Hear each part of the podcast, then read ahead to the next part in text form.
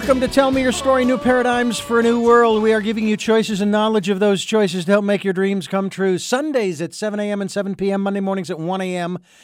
We are streaming live at those times at richarddugan.com and the podcasts, which are the full interview. It could go more than 50 minutes. They are available on SoundCloud, iTunes, TuneIn Radio, Spotify, Stitcher, Player FM, Blubrry, and a whole lot of other places. Folks are uh, reposting our interviews too. We encourage you to go to our guests' website. All you have to do is click on their name or on the little grocery cart in the uh, in the SoundCloud player or playlist player, if you will, and it takes you to our guest website. We'll give that to you of today's guest in just a moment. And um, we want you to continue your evolutionary process. I think that uh, you are going to really enjoy doing that because it's something that we all need to be doing. Uh, and uh, also, and especially, especially in this 2020, the year of perfect vision. What am I talking about? Well, our guest is going to help us to understand that a little bit more as we talk about inner vision, not outer vision. You don't need a new pair of uh, spectacles or uh, contacts. What you need to do is spend time going within, seeking guidance from your intuition, your higher self, divine self, whatever you want to call it that guidance is always there. One of my guests, uh, who we're going to have on the program in the not too distant future again for a return visit, uh, Lumari, has talked about how there are all of these different um, sources of information, but also there are these sources of calm and peace. That's what we want you to tap into right now. With everything going on, uh, and and without uh, uh, going into uh, without going into too much more detail in that regard, we want you to spend time with yourself. And I know that sounds kind of strange, but now is the perfect time, folks. But uh, on this program, uh, you're not going to be spending time with yourself. You're going to be spending time with me and my very special guest. He is the author of The Secrets to Living a Fantastic Life, ladies and gentlemen uh, basically offered in the format of an enchanting and charming dialogue between the two authors. Uh, the book, in this case, also includes their chronicles of pain and triumph, uh, allegories and stories. Stories? Perfect for this program, along with inspirational, insightful quotes, uh, as well as the exploration of each of the 13 golden pearls it creates a necklace of self empowerment that will enhance anyone's life. We encourage you to stay with us with our special guest here on the program. I thank him for joining us, Dr. Alan uh, Lycka, and we are grateful for your uh, joining us here on the program today. You know, Richard, I'm really, really glad to be here. Thank you for having me as a guest. Uh, you are very welcome. Uh, I also noticed that you have the alphabet after your name. BSc, HONS, MD, FRCPD, ABD, QJZW, uh, and then there are a couple of numbers in there too. I, you know, I comment on that quite often with with people with all of those uh, uh, those those letters behind their name because it shows uh, that they have pursued certain areas of interest to them, of course, uh, that make them a very well-rounded individual. And um, and and again, we're very grateful that you have joined us here on the program. Uh, well, share with us. Pointing that out, I have been around a little bit. And, uh, those those letters means years of training and years of knowledge. So they're tokens for all the things that I've done. But the true knowledge is from life experience, and that's what we're going to be talking about today. Absolutely, uh, some wonderful experiences, some some devastating experiences, and I think you know part of the journey we take is knowledge that we get from books but part of the the journey we take is the knowledge we get from the school of hard knocks mm. and that's really the toughest teacher uh, yeah, it certainly can be. There's no question about it. And of course, the the secret to living a fantastic life, the 13 golden pearls with uh, within. Uh, it, it's just it's to me uh, a, quite a, a, journey in and of itself. In that I've read, as we probably all have, um, one of my, I have to say, one of my favorites. It's not my metaphysical primer, but it is one of my favorites. Um, partly because, yes, it did introduce me to my first wife, uh, but the story itself is timeless and it's basically it's uh, the late Og Mandino, who I was very privileged back in the '80s to have a chance to interview, uh, wrote a book that uh, actually opened the door for a lot of things called "The Greatest Miracle in the World," and it talked about. Uh, it used a term in there I had never heard before called the rag picker, and of course it goes on to tell the story. Well, in our stories, uh, uh, Doctor we, you and I, as well as many of our listeners, I am sure, if not all, we have had those um, moments or periods of, of time in our lives when we have been the rag picker. I'll define that in a moment. And we've also been the rag. and basically. Yes, I'm sure we all have. We all have experienced all of that. Yeah. And the rag picker, folks, is one who picks up as it's phrased in in Og's book, uh, picks up the refuse, the human refuse of of uh, uh, of life. The, the, basically those who are down and out. Uh, you could say homeless, but it, that enc- it encompasses so much more than just the folks who are living on the streets. There are people who are living in houses who uh, you might consider the rags. Those who they're they're kind of stuck. And so your book talks, I'm sure, in detail uh, the secret to living a fantastic life is is one of the first best places to start is to change one's perspective of what they yes, are seeing. Yeah let me explain. I, I think you know all of us are affected by everything in our lives. Everything's happening to us. But it's not what happens to you it's what you do with what happens I think that's the perspective we have to take on.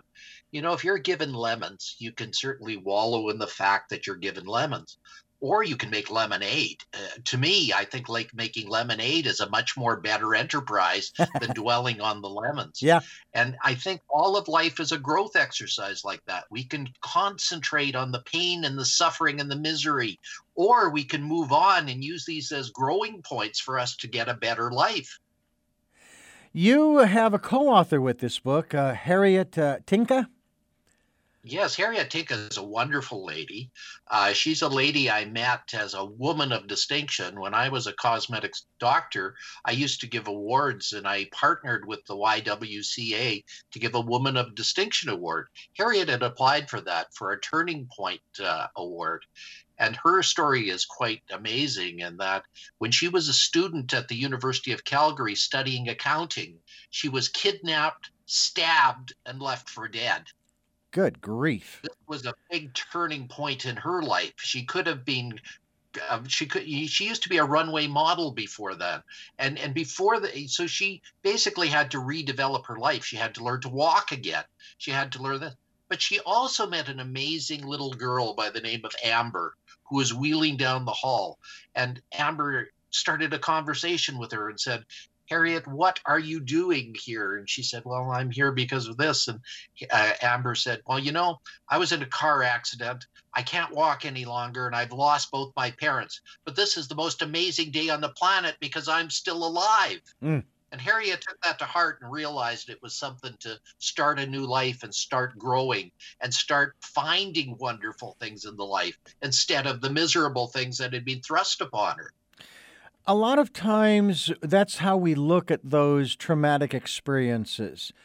Uh, and even at the, and, and obviously at that moment, I mean, in, in the moment in which she was kidnapped and stabbed and left for dead, uh, you're not looking at that as go, oh, what a blessing oh, this is what a blessing in my life that this has happened to me. It's only after you've healed and worked through the gone through the process that you can even begin that that journey of saying, you know what, this has actually opened up some doors I never ever thought that I would ever go through. Um, and and that doesn't minimize what anybody goes through, but at the same time, it seems like as I have uh, journeyed in my short almost 60 years on the planet, um, I've been fortunate enough to to have felt that I have always been in the right place at the right time. I can't recall any really seriously traumatic experiences. I mean, I live here in Southern California, in uh, Central California, in Santa Barbara, and I have faced uh, 12, 13, 14 fires, wildfires. Some of them came very close to where we live. And um, we only had to bug out once. We were only evacuated once during all of those, which was amazing. I have been in a couple of uh, car accidents that um, uh, one of them, uh, I, am amazed that I walked away from it, and I was only one of the vehicle, thank goodness. Um, and uh, I look back at those, and, and, and they've taught me a lot. But certainly at the time of those particular events, you know, you're not thinking about, oh, well, this is what, what lesson? What lesson shall I learn? So I'm curious, uh, uh, Dr. Alan, what was the turning point? What was your turning point? You know, I was uh, actually fairly close to you when my turning point occurred. It was in 2003. I was walking with my wife in Disneyland. And it was the end of a day. It was hot. It was sticky. It was uh, February, but it was like 100 degrees Fahrenheit. And my wife turned to me and said, What's wrong with you, Hut? Well, I looked at her and I said, what's wrong? I haven't said anything wrong. I haven't done anything wrong. I haven't even thunk anything wrong. But she persisted. She said, What's wrong with you? And I said, What do you mean? She said, Your foot is flapping. I said, What do you mean my foot is flapping? I don't think we're on the same planet here. We're not talking. She said, Listen to your foot. Well, my right foot had suddenly developed a right foot drop. And with every step I was taking, it was hitting on the pavement. Then she looked at me and said, "You better get this checked out when you get home. When we get home." Now, when your wife tells you you better get something checked out, you better get it checked out. Oh yeah. So, being a good husband, I listened. well, so I can. It was something that. Go, go ahead. ahead. Go ahead. I was going to say I can relate. My wife uh, has been working in cardiology for over forty years, and uh, when I was diagnosed with high blood pressure and I hit a high of uh, what was it? Oh, 184 over 120 she says, You're in the stroke zone. You need to go get help, you know, now. And so we made the appointment. Uh, and, and I didn't do it just for her, obviously. There's still a lot more I want to accomplish in life. Uh, for you, yes. For you, and this tapping, obviously, this was a symptom. It wasn't, the, it wasn't a cause. There was another cause to create that no, symptom? What and, you know, I got every test known to man, Richard. Mm-hmm. I got CAT scans, I got brain scans, I got scan scans. and you know what they showed at the end of all that? Uh huh. They showed absolutely nothing. Here, nothing, here. Nothing. so I went to see a world class neurologist, you know, a guy that's a specialist in the nerves that knew everything. I thought he was going to tell me I had a slipped disc or a brain tumor or something like that. But he came and he said, You better be sitting down when I tell you this. Uh oh. I said, Sitting down? What do you mean? I have a dropped right foot. He says, No, you don't. You have ALS, Lou Gehrig's disease. Oh, geez. And in six months, you're going to be dead. Oh, jeez. Wow. I told him, I looked at him and I said, Can you prove this diagnosis? He said, Of course, on autopsy. wow, what a bedside manner. And I lost it. I said, I'm not going to die to prove you wrong. Yeah. So this was 2003. This was a very primitive. Uh, we didn't have the internet like we did now. Yeah. You know, to get on the internet was a very difficult thing. There were dial-up services. You had to. Computers had very little memory, so you had to access things with languages like DOS, etc. So I huh. said, "What am I going to do? I'm going to start looking for an answer." And I bet you there are other diseases that look like ALS that aren't ALS. So I scanned the internet and I found a doctor in Colorado Springs, Colorado, by the name of Dr. David Martz. And he had a story similar to mine, but he got worse so much more rapidly that he was on his deathbed. He could barely lift his head from a pillow when doctors came all around to say goodbye to him. And a doctor came up from Texas and looked at David and said, David, I don't think you have ALS. David mumbled, What do I have? He said, I think you had a bite of a tick. Uh, it's called chronic Lyme's disease. And the tick causes a neurological illness. And when it does, it makes you very, very sick. But he said the good news is if I'm right, you're going to get better when I start you on treatment. Well, he was started on treatment, and just like Lazarus, he arose from the dead. Wow. Wow. Wow. So I, I knew at that point I had to talk to David. I, I knew this guy had some answers that I needed to assess. So I phoned all the hospitals in Colorado Springs and I found him at the Methodist Hospital and we talked for hours. Now this was in October eh, in October no, it was in no yes, October of 2003. And it was our Thanksgiving weekend. And I said, David, uh, can I come down to see me? He said, Yes, immediately. I said, I can't. He said, Why? I said, It's Thanksgiving. My wife's having 50 people over. She'll kill me. He said, Aren't there any planes in Canada? Get on one. Mm. Mm. Well, I knew I had to get down. And I talked to my wife. She said, Of course you must go. If this is something that's going to help you, you must go. 50 people's nothing for me. So I got on a plane. The plane went from Edmonton to uh, Denver, great flight. But then from Denver to Colorado Springs, I got on this little rinky dink puddle jumper plane.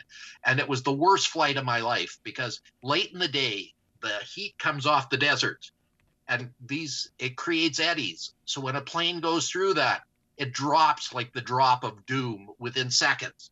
And it does it over and over and over again. So although the flight's only 15 minutes long, you feel like you're dead at the end of it. so at the end of it, I crawled off the plane, literally crawled off the plane, and I was amazed. David was on the tarmac to meet me. You know, this was 2003. There weren't all the prohibitions. We weren't all worried about everything. You know, it was around in 9/11, but they hadn't instituted everything to prevent terrorism. So he he met me. He drove me home. We talked for hours, and he said, "Barry, my name was Barry at that time. That's my nickname. And he said, Barry, there is something I can help you with. I said, What? He said, History is repeating itself. I said, How? He said, I'm going to start you on antibiotics and you're going to get better. Well, take he that. started me on antibiotics. And then for the next 16 years, I remained as one of the top cosmetic doctors in the world. Mm. I was the top of my field. I maintained my status, and I continued to do it till I retired in 2019. But you know, Richard, when you go through this, you look inward. You start looking for the visions. You start looking for the pieces that make your life better and can make your life better. You're given a second chance. You're given an opportunity to live better this way. And that's where I stumbled on the golden pearls. And that's where I met Harriet. And we found we had a commonality. And we started writing our book. And our book's taken four to eight years to write, it's taken forever. But each of those golden pearls are an amazing piece of wisdom. They're golden things that people can take home. And we've polished those and made it better. Richard, do you know what makes a pearl? I believe it starts out as a grain of sand. It does. It's an irritation in, inside of an oyster, and that oyster walls it up. Now, there's a particular type of oyster that makes a golden pearl, which is extremely rare and extremely beautiful. A solitary golden pearl can sell upwards of $10,000. So it's a very, very beautiful thing. And that's analogous to what we've written here is really golden pearls that people can use to polish their lives, enhance their lives, and take them to a better level. Hmm. Well, I I find it interesting also that uh, there are uh, there are basically 12, 13. I beg your pardon, thirteen. So you're talking about a baker's dozen here, as they say. Yeah. Um, yes, you know, a baker's dozen is a very interesting thing. A baker used to give 12, but he wanted to give a bonus. So we gave a bonus here. Ah. So Tell us, and I'm sure that this is a question that's been asked by uh, everybody that you've spoken with, and I'm sure you've shared this as well, and and that is um, these these 13 pearls, uh, these golden pearls. They did not come from literal oysters. Where did they where did they come from? Where did you connect with these? They came from strife and, and from our hardship. They okay. really came from looking around and seeing how other people have done wonderful things out of life. It was taking that and learning it wasn't what happened to us, it's what we do with what happens. Mm. You know, steel, one of the hardest metals in the world, is forged by fire. Uh, and that's and diamonds diamonds are made from fire and from pressure. So these are diamonds and and steel things that have been forged from from elements. And, and we found these. We literally looked around and saw what was beautiful in the world and how people had really done a great thing. And i guess the best way i could show people what a golden pearl is is to use an example. Mm-hmm. go ahead. Okay one of my favorite golden pearls is laughter and and Richard, when we started the show, I, I I heard your beautiful, beautiful laugh, and I know that's something that's intrinsic in your soul. Laughter is something that takes our mind and body and makes it uniform. It's something that makes the world a much better place. And, and, you know, scientists have actually studied laughter. Hmm. Hmm. I have heard there was that. a scientist by the name of Richard Wiseman that he took thousands of jokes and rated them and he found, after rating all these jokes, the funniest joke in the world. Would you like to hear the funniest joke in the world? sure, absolutely. Okay. There were two hunters. They were out in the woods. They were way up in the high country. And, and one of them drops down and he looks like he's dead. His buddy is really alarmed. He didn't know what to do. So he picks up his cell phone and he phones 911 and he gets in touch with uh, the operator and says, Operator, operator, please help me. My buddy's dead. The operator says, Calm down, sir. You know, this happens all the time. Could you please make sure he's dead? So the fellow drops the phone on the ground. All of a sudden, you hear a loud bang. He comes back on the phone and says, Yes, he's dead. What do I do now?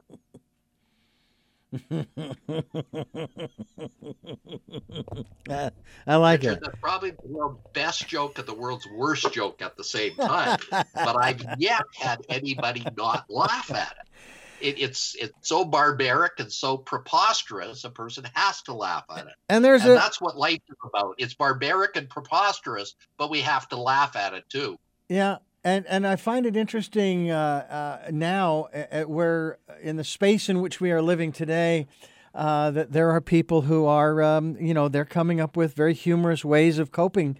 Uh, I have to say that back in March, when this start, really started to take off, I was I was telling people, I said, "There's another virus out there that's that's competing with the um, the corona the coronavirus," and they said, well, "There is." I says, "Yeah, it's the Dos Equis virus." Which is another Mexican beer. Uh, and uh, I also heard a very ironic story about how 38 the the the um, the uh, manufacturers of Corona beer noticed a 38 percent drop in sales once the coronavirus hit the United States. I'm sure it's gone back up again. Apparently, people thought that if you bought and drank this beer, you'd get the virus. And uh, of course, yeah, I wondered. That's why they renamed the virus COVID 19 now because uh, yeah. Corona was was that, and, and, it was called Corona not because it has anything to do with beer. No, not at all. It's because the virus looks like it has a corona on it, a crown on it. Exactly. It's got all those tiny little crowns all over it. And it is amazing to me. And of course, uh, I know too that in, in, in the whole aspect of marketing, I've interviewed people who uh, who deal with other countries in terms of marketing, and they were talk. We were talking about China in particular, and how many companies had to change the names of their product in that country because the current name, the U.S. name, was maybe derogatory or it referred to the you know something that was uh, sexually explicit and that kind of thing. And I always I always found that very interesting. That okay, hey, you gotta you gotta conform to the culture that you're going into, no matter what you're doing. And uh, so, but anyway, it's, uh, it's, sort of a sidebar thing. We're talking with uh, Dr. Uh, Dr. Alan uh, Lycka, and he is the uh, co-author along with with Harriet Tinka of the secret, the secrets, plural, secrets to living a fantastic life. Discover the 13 golden pearls within. Now, two people had their separate lives changed in in uh, uh, irreversibly in an instant by devastating events, but rather than be destroyed, they used those events as touch points, touching points to greater realities, and they were given a second chance, living a fantastic life. And they discovered 13 golden pearls along the way to guide them, which they are eager to share with you to help you in your journey. And as uh, the doctor has shared with us already, it's not what happens, it's what you do with what happens. And we encourage you to continue allowing what happens, that is, this program, to uh, inform and educate and enlighten you by staying where you are. This is Tell Me Your Story New Paradigms for a New World. And we'll be right back. Tell me your story.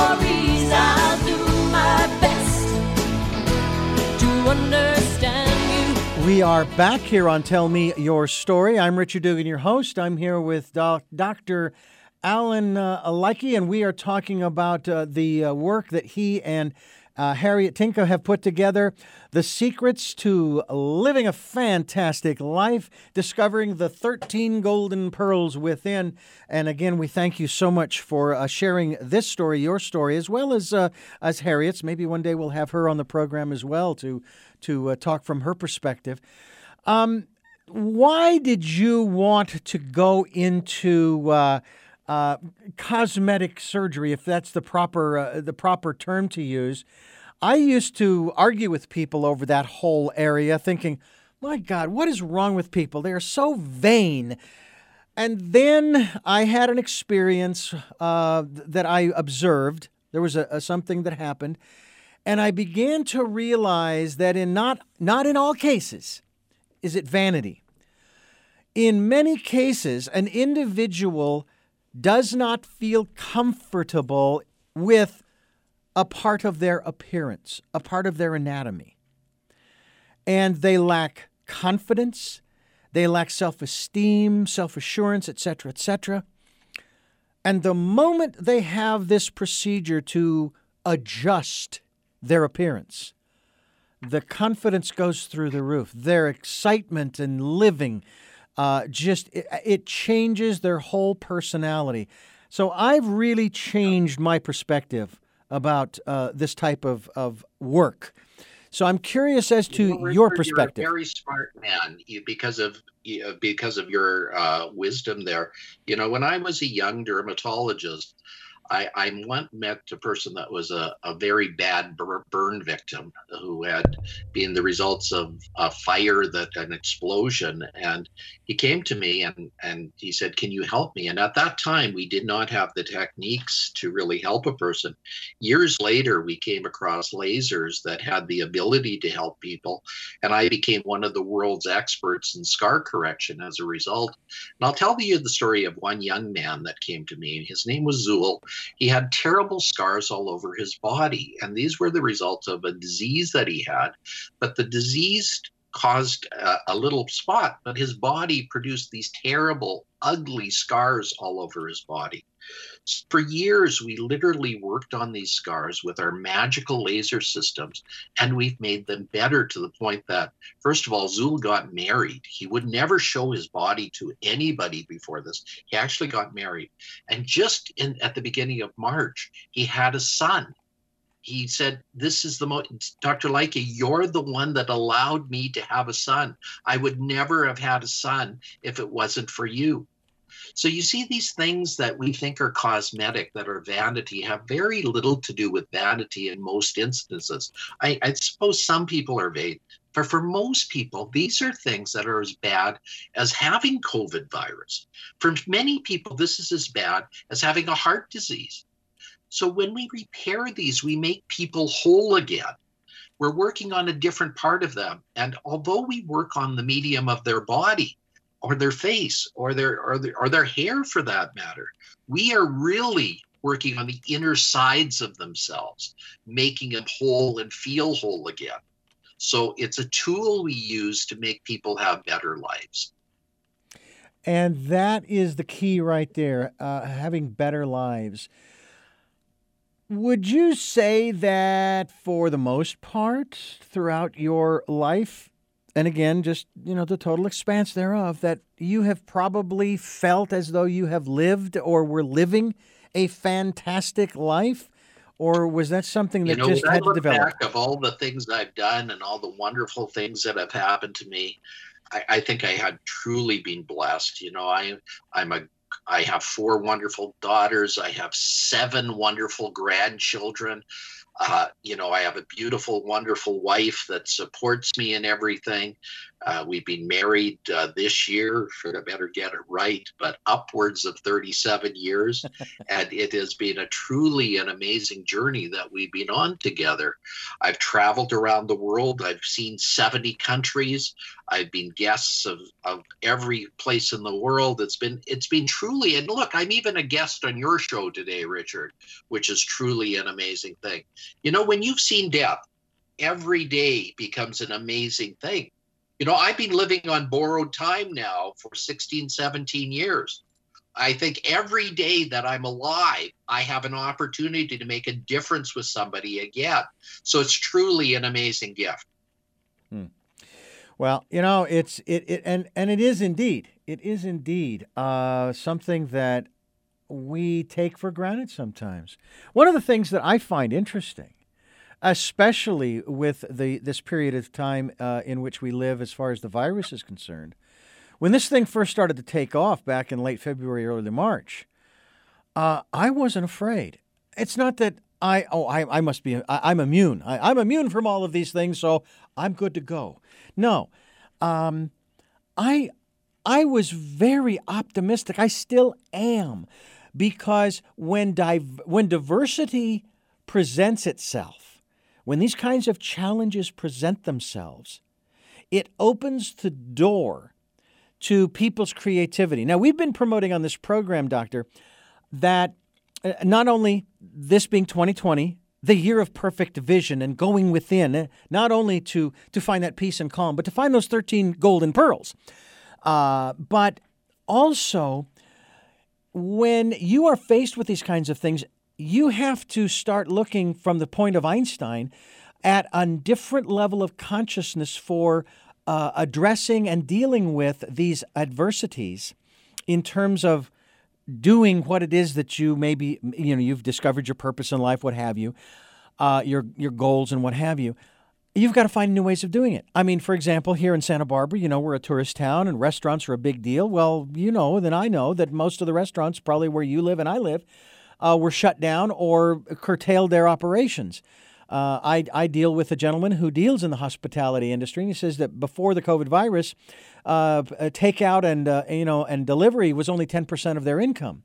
Well, now it's 100% of their income, but you know, they say they can't really make it. Well, the reality is they turned it into something that is working. I mean, that week once a week, I promised my wife, who has been furloughed also for since March 18th.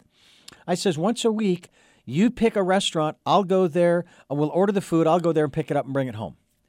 And uh, not just in terms of changing uh, changing up what we're doing, so she doesn't have to do anything in the kitchen, but also to support uh, these these uh, uh, businesses.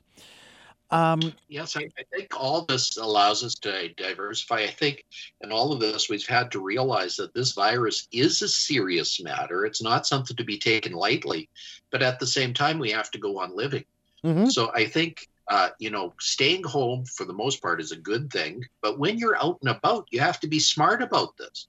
I, I think a simple thing, wearing a mask, is something that's mm-hmm. very important. I think washing your hands several times a day is very, very important. Mm-hmm. I, I, think it's getting back to the basics. If you're in a situation where you're going to be in a bunch of people, I think you should be very careful because this virus gets transmitted from people that you don't even know they have it. Yeah. And they don't even know they have it. Yeah. So this virus is a very sneaky thing. Yeah. So you have to be protected because the persons that it hurts, the person that it hits, may do nothing or it could turn into a catastrophe where a person is dead within two weeks. And we just don't know who's going to be that person. And we know certain groups of people are more susceptible, but at the same time, all groups are susceptible. Hmm. And that is one of the things that is so intriguing to me. And that's why I have the optimism that I do, because people are finding not only new ways of doing the things that they used to do, just second nature and so forth, but they're also coming up with new ways of helping one another. Uh, you know, and supporting, whether it be the first responders or people who are in need of food and, and so on and so forth. Um, and unfortunately, unfortunately, we have to address this too. There are also people out there who haven't found new ways of interacting with one another. They're still fighting and carrying on, and it is the stupidest thing I have ever seen in the news. Fighting over toilet paper and this and that, and getting in front of someone in line.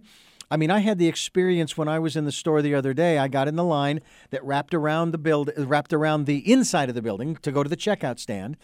And um, this woman, she pulled her cart right in front of me. I had two small bags of frozen corn. That's all I had. And she pulled right in front of me. I says, uh, "Excuse me," trying to keep a smile on my face. Um, I'm in line here. The the line is back there. And I kind of raised my corn, saying, "You've got a full cart. I just have this corn here."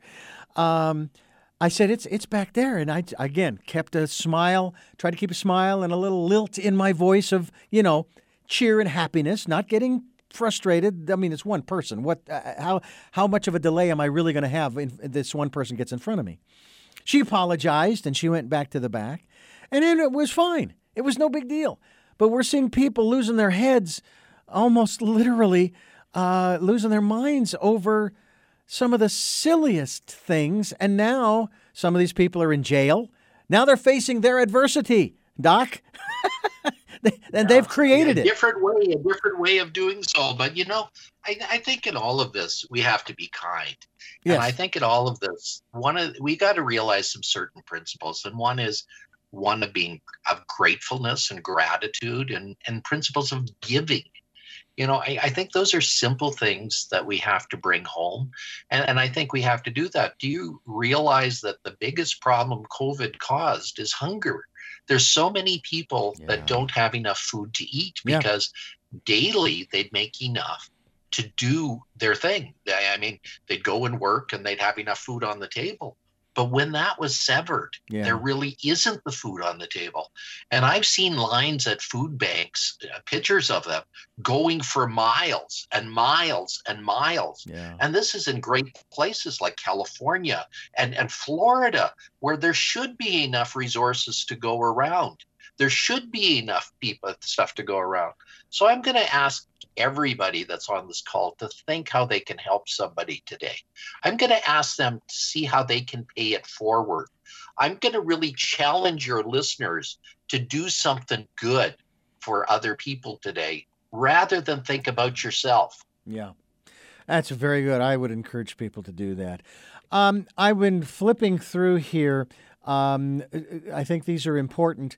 I was looking at some of the pearls and you started out the program, we were talking about laughter.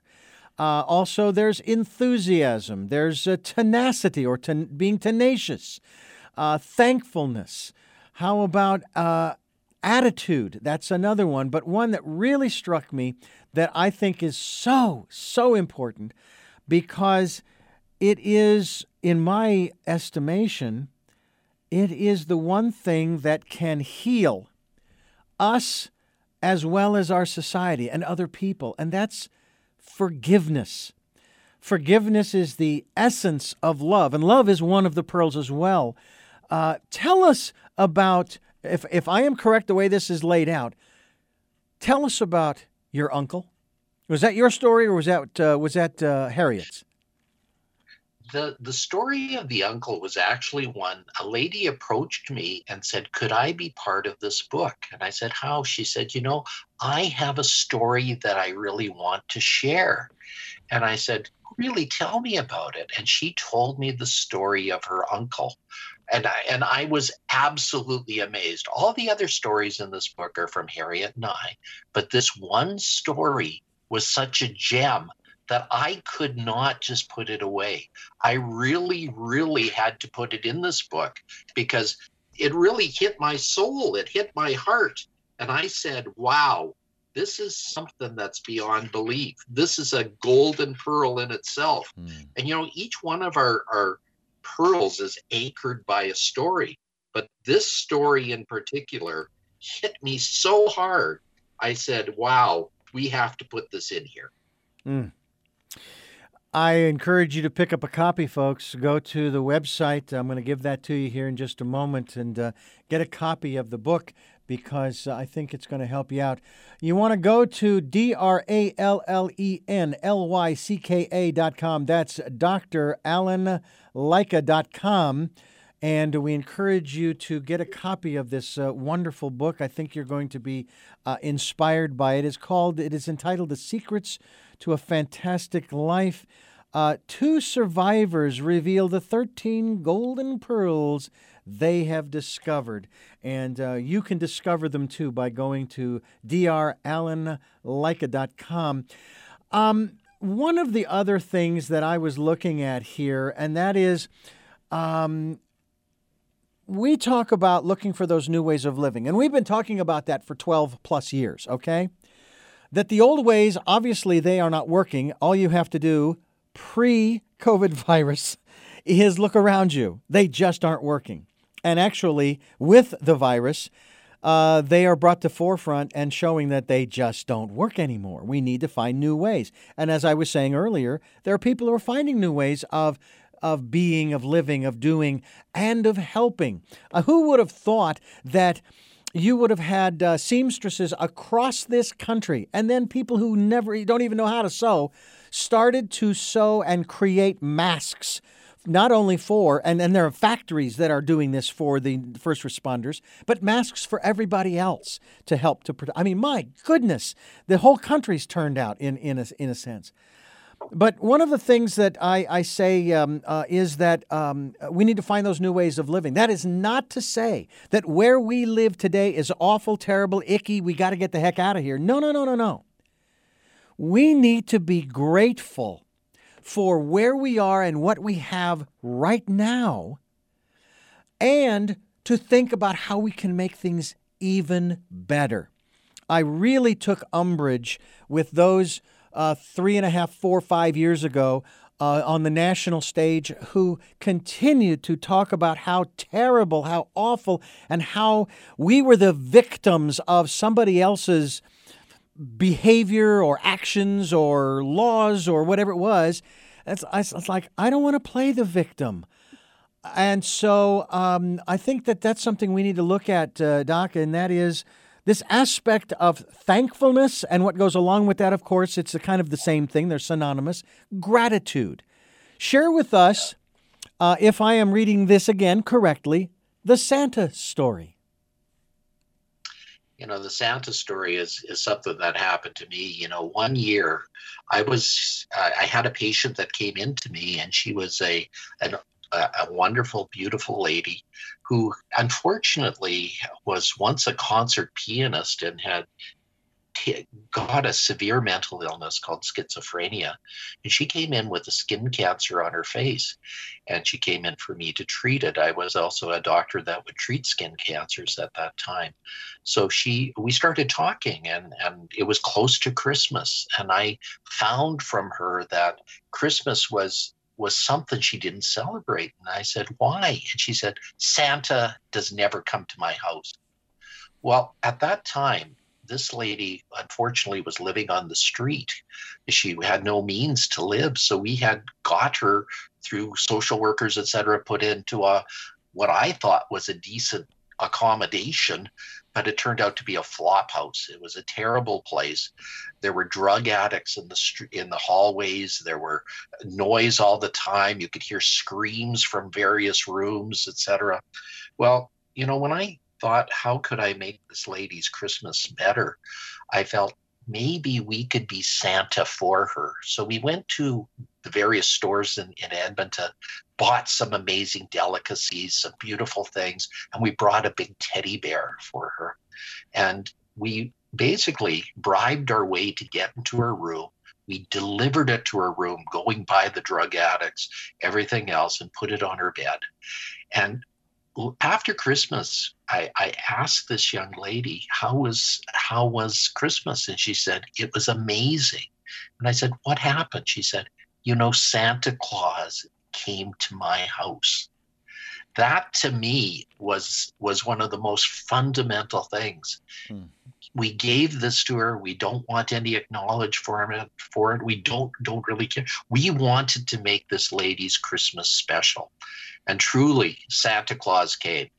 Oh, that is fantastic. Um, I will share my own Santa story very briefly here before uh, we move on.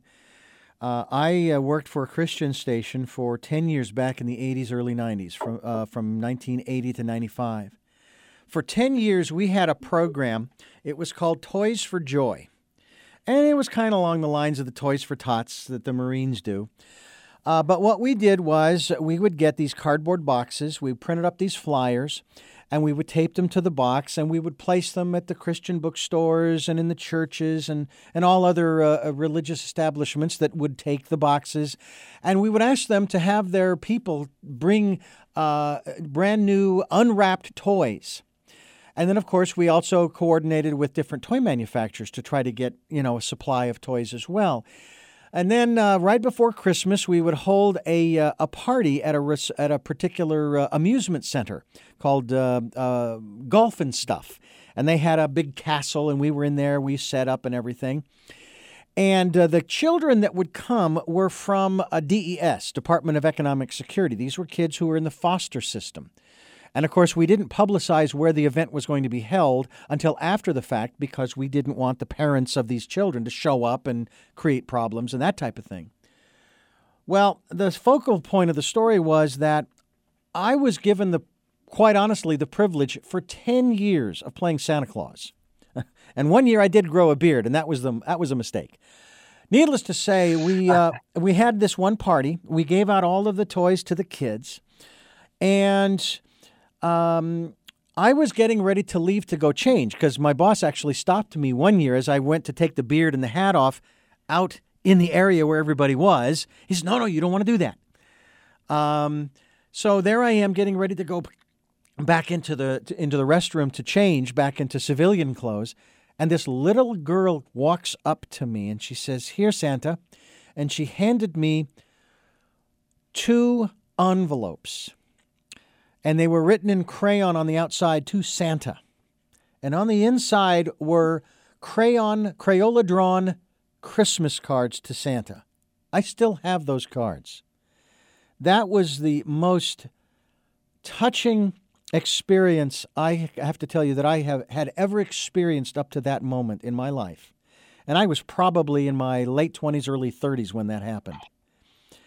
Wow. And that, that is a beautiful story. And I re- beautiful. I realized that I had a great responsibility because I was representing, even though I wasn't really he, I was representing that personage, that anthropomorphized character, if you will, of kindness and love and giving and, and, and so forth and uh, I took, and so it was like that really hammered home that level of responsibility I had. I couldn't goof around and you know go get on the get on the roller coaster or whatever it was. Um, and yet at the same time I was so touched by that little she's probably 20 20 30 or 35 years old by now. Um, it was it was extraordinary. The whole experience was incredible the the the types yeah. of, of people that have that came come to you, uh, looking for uh, this this aspect of of cosmetic surgery, um, especially those who are in desperate need of that that uplift, if you will, the the the the change in demeanor. They say they'll tell you maybe uh, that if if only I had this, I would just I would just I would just feel so much better. That's that's got to touch you in a place uh, there in your heart. That I mean, you're in a position to where most of the time you probably you can do it. Have you ever had an instance where it just wasn't possible? Not because of money, because I'm sure that there are ways for people to to afford to do it, but maybe because uh, they had underlying conditions that would make the the procedure maybe dangerous. Well, there there is one underlying proceed, uh, thing that makes things very dangerous, and that's unrealistic expectations. Ah. People wanting things for the wrong reason. Once I was approached by a young lady. She was uh, 16. She wanted to be a runway model, and she was convinced that if she had a rib taken out, she would be a runway model. It was the rib that was preventing her from being a runway model. She came in with her father, and I sat them down and I said, I, I, basically said, no, this is not what you need. What you need is a better attitude. What you need is to realize this is not what's preventing you from being it. It's your own attitude towards this.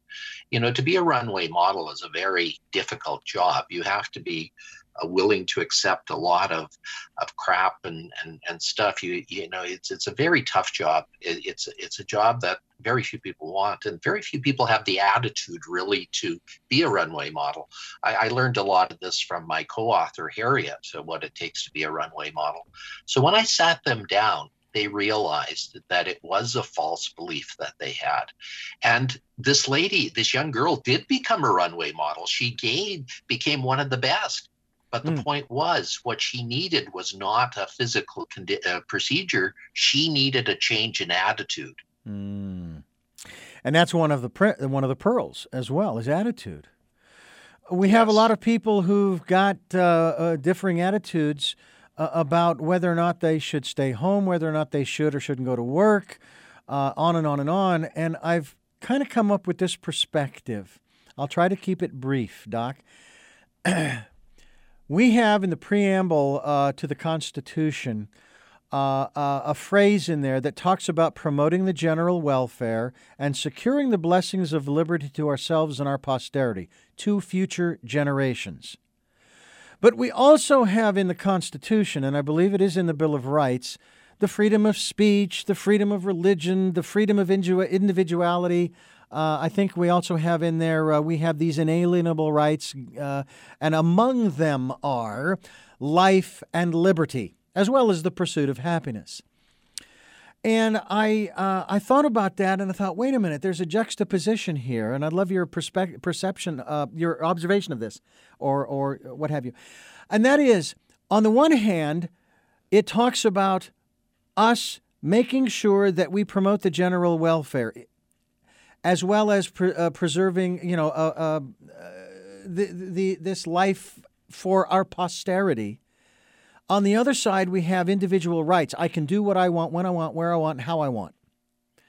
What's your perspective? How do we how do we balance that in this country in particular? Because that's where we live, with people who feel like I'm you not going to wear a mask hand, and so have, forth. Yeah, on the one hand, we have individual rights, and then on the other hand, we have rights that are good for groups of people that might at the same time supersede the individual rights we have. And I'm going to bring that back to the COVID crisis that we're in right now. Yes.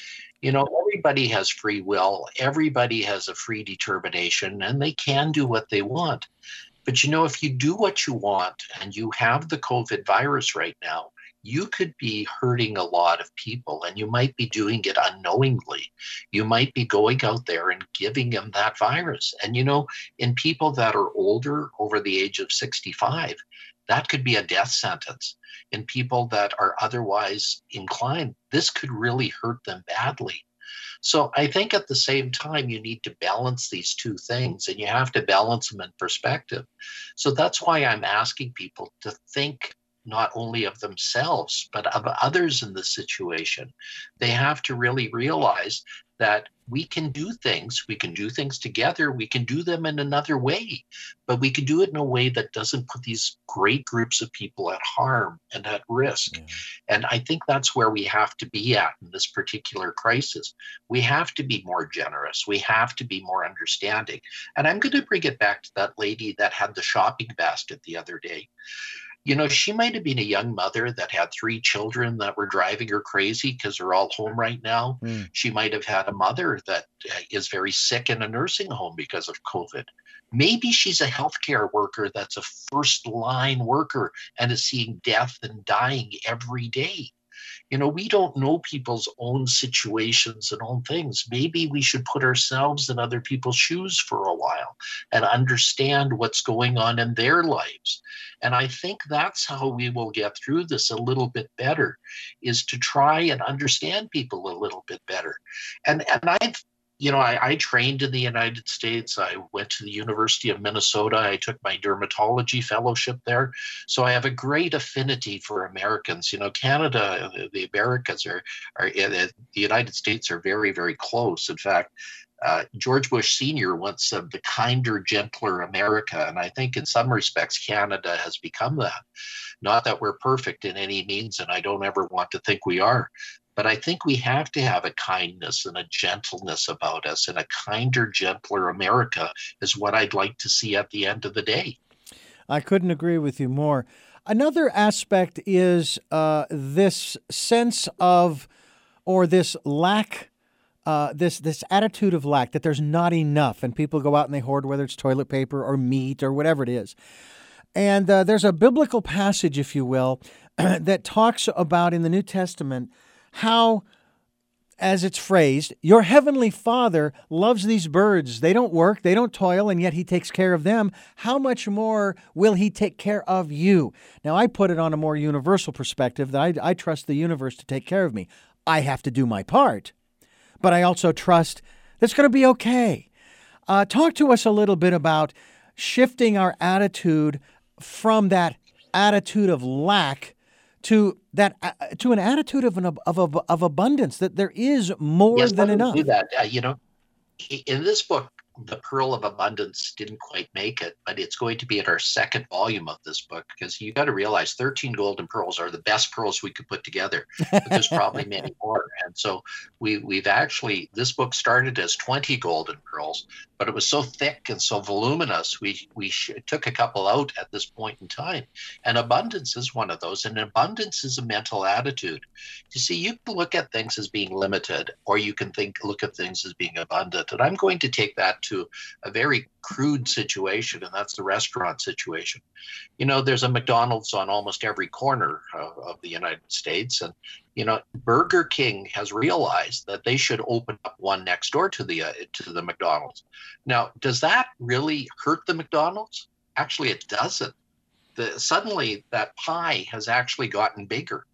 Uh, there's more to go around, and when you start thinking of things that way, that when you when there's really an attitude of abundance you don't look at limitations you don't look at things that are out there as being limited you look at things in a different way you realize by giving you actually get more and and in our book there's one pearl called love did you know that love is one of the few things the more you give the more you get Mm-hmm. You know that that mm-hmm. seems to be a really controversial. How can you give something and get more back? Yeah. Well, that's what you do when you get love, yeah. and, and that's true of abundance. When you give more, you get more. Yeah. And, and, it really sounds like a contradiction in terms, but yeah. it truly is not. It truly is an attitude that you you should realize. It was shared with me not long ago that um, the the principle that you just described uh, was expanded upon by this person who said, when you see the world contracting, all right, as in a manner of speaking, as it is doing, that's when you expand. Now, I don't mean by that mean to say that uh, when you see the uh, real estate industry contracting and prices going down, you go out and you buy houses. That's not what I'm saying it goes to what you are talking about. And also add to that that there is a universal law that I have discovered, and that is along these same lines, it's more reworded than something new. The universal law is that there is always, always, always an exchange. There is no exception. And so when you take, something is then taken from you. But when you give, something is given to you. There cannot be a giver without a receiver, and vice versa. And that's really what it comes down to. Your thoughts? And that again, again, when I challenged your audience to do something that's really amazing, and that's to pay it forward. You know, mm. you should give and see what happens as a result of giving. Yeah. I, I'm saying think of the things that are going on there. And the terrible thing that's happened because of COVID is the lack of food in your neighborhood, elsewhere. So you should give to the food banks, you should help them, but also elsewhere. I've helped a couple of places. One is I'm a member of the Rotary Club, and we've realized there's two groups of people that we have helped in the past that even need more help now. And those are people in uh, Brazil and in um, a place called Belize. Now, Belize you think would be a, a very rich country because of all the tourism. Well, there's zero tourism now, and many people are living in villages that really have no food whatsoever. So there are people that are starving. Over 50% of the world right now is starving. And we should be there to help them. I mean, America is a land of such abundance and such beauty and such a, uh, such uh, amazing things, and yet there are people starving in this world. I find that hard to reconcile in my mind. I find that hard to really believe. And you know, in my own book, I'm going to be giving 20% of the profits of it to help the inner cities of, of people that buy it so that we can give a little bit back for what we are, are getting. And, and you know, as an author, you don't make a lot from a book. So 20% is a fair bit to give, but I want to make sure we make a difference. Yeah, absolutely.